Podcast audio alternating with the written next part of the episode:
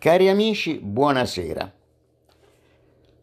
Siamo arrivati finalmente alla trentanovesima puntata del nostro podcast e, come preannunciato l'ultima volta, oggi parleremo della Brigata Ebraica Combattente, la cui costituzione era stata vaticinata sin dall'inizio della Seconda Guerra Mondiale da Chaim Weizmann, presidente dell'Organizzazione Sionista Mondiale, che aveva offerto al governo britannico la piena collaborazione della comunità ebraica in Palestina. E Weizmann aveva cercato di stabilire una formazione di combattenti ebraicamente identificabili all'interno dell'esercito britannico.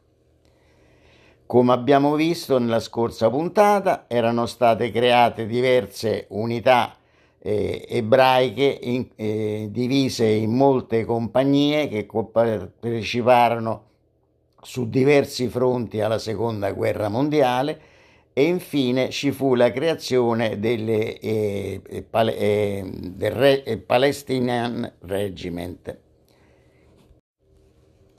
Abbiamo visto che non vi era alcuna formazione completamente ebraica combattente Gruppi di ebrei presentarono una petizione al governo britannico per creare tale forza, ma gli inglesi hanno rifiutato. A quel tempo era in vigore il libro bianco che limitava l'immigrazione ebraica e gli acquisti di terreno. Alcuni funzionari britannici si erano opposti alla creazione di una forza di combattimento ebraica temendo che potesse diventare la base della ribellione ebraica contro il dominio britannico.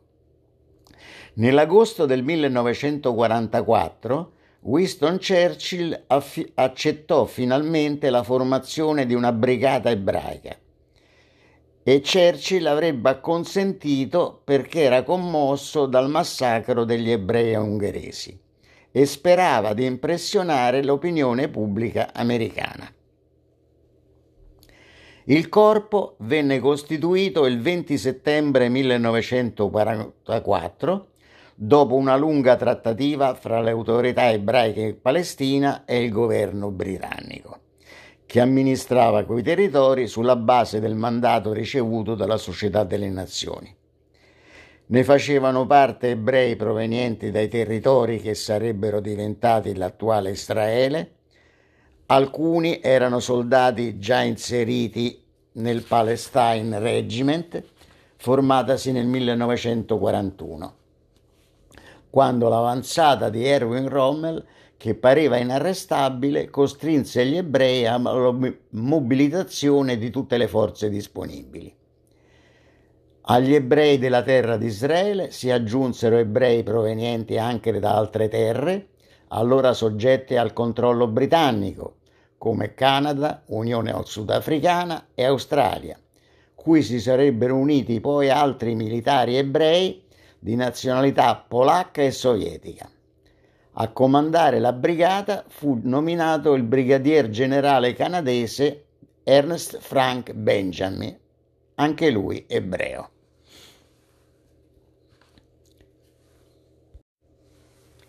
Dopo un primo addestramento ad Alessandria d'Egitto, la brigata, la brigata, venne inviata il 31 ottobre del 1944 sul fronte italiano.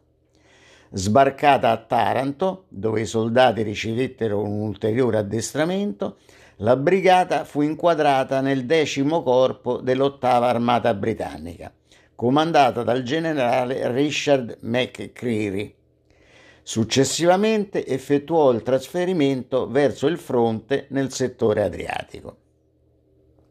Entrata in linea dal 3 marzo 1945 vicino ad Alfonsine sul fiume Lamone, il 3 aprile del 1945 a Brisighella sull'Appennino tosco-romagnolo fu consegnata alla brigata la propria bandiera azzurro-bianco-azzurro con la stella di Davide al centro bandiera che poi divenne la bandiera nazionale del neonato Stato di Israele. La brigata combatté con le proprie insegne a fianco di unità italiane e polacche Prese parte ai combattimenti di Alfonsine il 19 e 20 marzo del 45, poi venne trasferita più a sud di fronte a Cuffiano sulle prime pendici dell'Appennino. Il 27 marzo combatté a fianco del gruppo di combattimento Friuli contro la quarta divisione paracadutisti del Reich.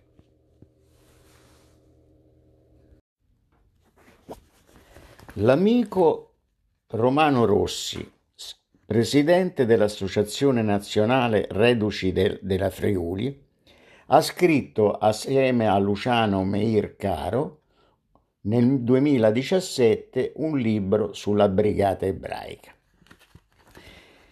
E da questo libro racconto quale fu la sensazione dei soldati della Friuli a trovarsi accanto ai soldati della brigata ebraica. Riolo Terme, 27 marzo 1945. I soldati del gruppo di combattimento Friuli, schierati sul fronte del Senio nei pressi del paese, si accorgono che il reparto indiano che ha tenuto la linea alla loro destra è stato sostituito da truppe fresche che parlano una lingua incomprensibile. Vestono l'uniforme inglese, ne portano l'elmetto a padella e hanno cucito sulla manica della, gia- eh, della camicia uno strano distintivo bianco e azzurro con una stella a sei punte gialla. Qualcuno chiede chi diavolo sono. Gli rispondono che sono ebrei. Terranno il fronte a est del gruppo di combattimento italiano, a destra di Villa San Giorgio in Vezzano, a sud di Cuffiano, piccola frazione del comune Ridiolo sulla statale che porta al capoluogo. Il comandante della brigata è il brigadier generale Ernest Frank Benjamin, canadese ebreo. Gli avversari, sia per gli italiani del Friuli che per gli uomini della brigata ebraica, sono i paracadutisti della quarta Fallschirmjäger Division del generale Tretner, per l'esattezza, l'undicesimo reggimento in linea su quel tratto di fronte dal 25 febbraio, che fin da subito ha fatto sputare letteralmente sangue al gruppo Friuli in alcune cruentissime puntate offensive. Il gruppo di combattimento Friuli e la brigata ebraica sono il nervo del decimo corpo d'armata britannico dell'ottava armata inglese. Compito della brigata ebraica in questo settore è di sostenere in maniera autonoma, sulla destra, l'attacco del gruppo di combattimento Friuli nei giorni dell'offensiva per forzare il Senio ed aprirsi la via per Imola. Operazione fissata per il giorno 10 aprile e denominata Pasqua. Nei piani l'87 e 80 reggimento del gruppo di combattimento Friuli debbono guardare il fiume e occupare il caposaldo di Casa Guarè e l'Abbazia a est di Riolo, tagliare la, sta- la strada per Castel Bolognese e successivamente ri- liberare del Riolo e avanzare verso Imola. La brigata ebraica con la prima e la seconda compagnia dovrà guardare il Senio a est di Cuffiano, occupato, eh, occupare il mulino Fantaguzzi, liberare Cuffiano, tagliare la statale che porta a Riolo Terme e procedere poi per Ossano e Monteghebbio. Agirà in supporto come nucleo del genio Sminatori la, se- la 643 compagnia della brigata. Alle ore 4 del giorno 10 aprile, le batterie del gruppo di combattimento Friuli, della Brigata Ebraica e dell'undicesimo Semoventi britannico aprono un fuoco d'inferno sugli obiettivi tedeschi al di là del Senio. La valle è illuminata a giorno. Il, suo, il fuoco si fa via via più intenso. Alle 4.25 aprono il fuoco anche i mortai pesanti e le mitragliatrici di grosso calibro. Pochi minuti prima dell'assalto si sparano centinaia di granate fumogene per coprire i guadi attraverso i quali si lanceranno i reparti assalitori. Alle ore 4.30 la brigata ebraica, preceduta dagli sminatori della 643 compagnia, guada il segno di fronte al mulino Fantaguzzi, ma il fuoco mm. intenso delle mitragliatrici e dei mortai lo inchioda quasi subito. Solo un reparto riesce a alle, ad avvicinarsi alle rovine del mulino. Sul far del giorno un plotone si trova a ridosso del mulino diroccato dal, ca- dal quale continuano a partire raffiche rabbiose. L'ufficiale al comando lancia sul ridotto tutte le bombe a mano che ha, mettendo a tacere la mitragliatrice. Poi con i suoi uomini si lancia sulla, postizio- sulla postazione tedesca sparando alla impazzata. I parà superstiti si arrendono ed escono dall'edificio urlando camarad camarad con le mani alzate circondati ormai da tutta una compagnia di ebrei.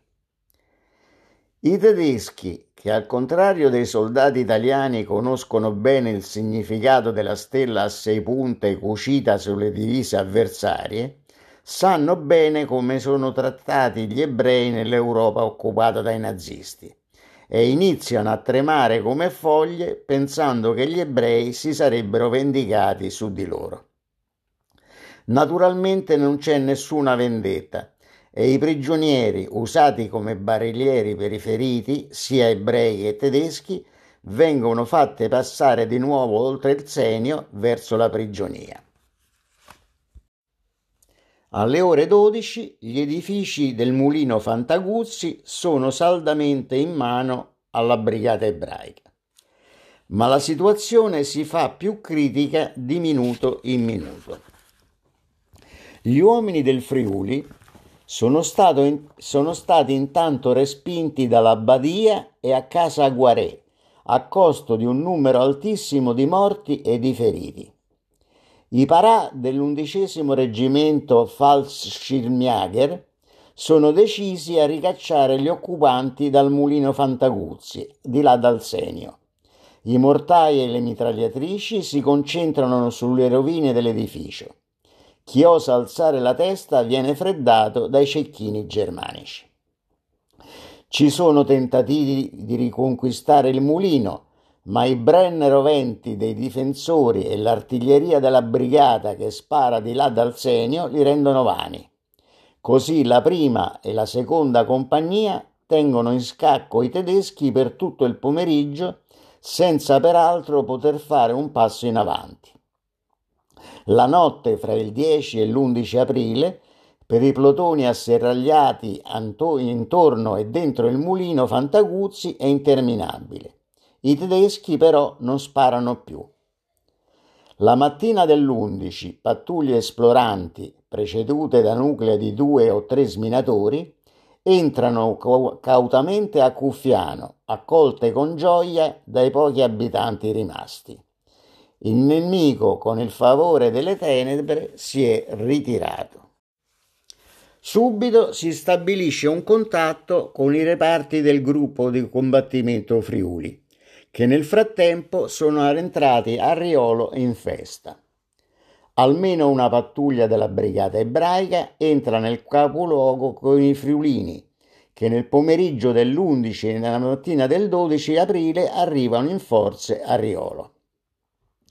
Cuffiano è saldamente in mano alla brigata ebraica, ma la situazione a nord della frazione non è ancora risolta. Occorre occupare Ossano e Monteghebbio, dai quali il nemico spara ancora sulle strade.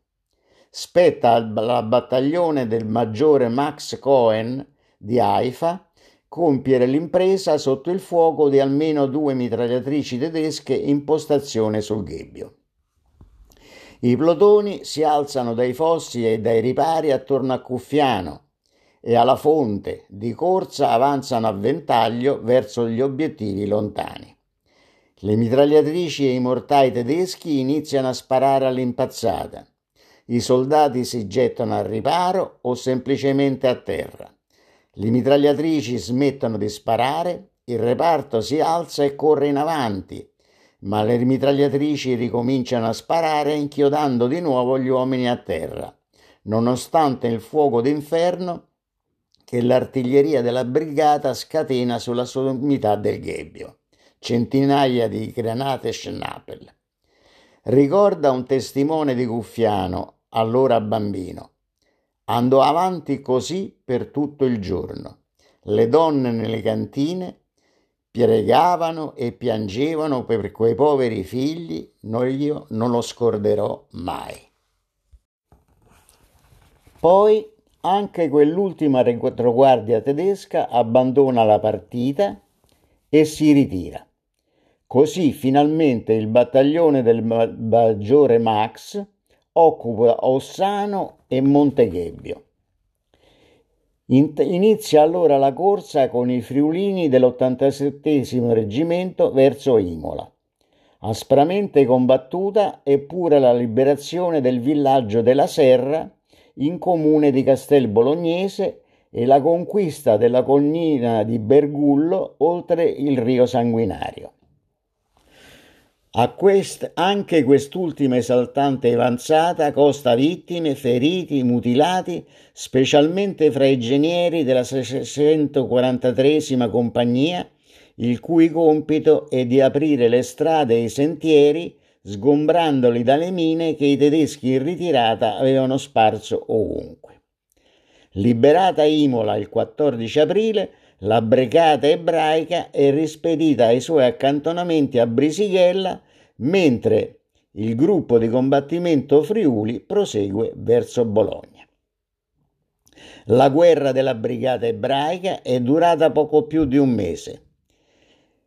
Le operazioni per forzare il segno le sono costate più di 40 vittime fra morti e dispersi e 150 feriti.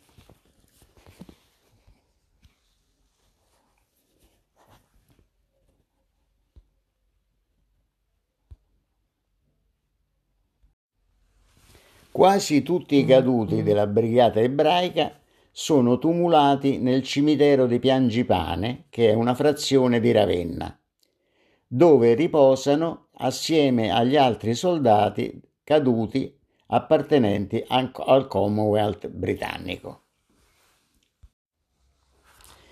Nel periodo immediatamente successivo alla fine della guerra, la brigata fu acquartierata a Tarvisio, e il 2 maggio del 45 la brigata venne spostata al confine con l'Austria, dove fornì interpreti per i campi di sterminio oltre confine, poi fu ridislocata in Olanda e Belgio, dove terminò la sua operatività bellica e venne smobilitata nel luglio del 46, ma non prima di aver clandestinamente inviato uomini e materiale in quello che sarebbe stato il futuro Stato di Israele ed in tante altre attività che vedremo nella prossima puntata.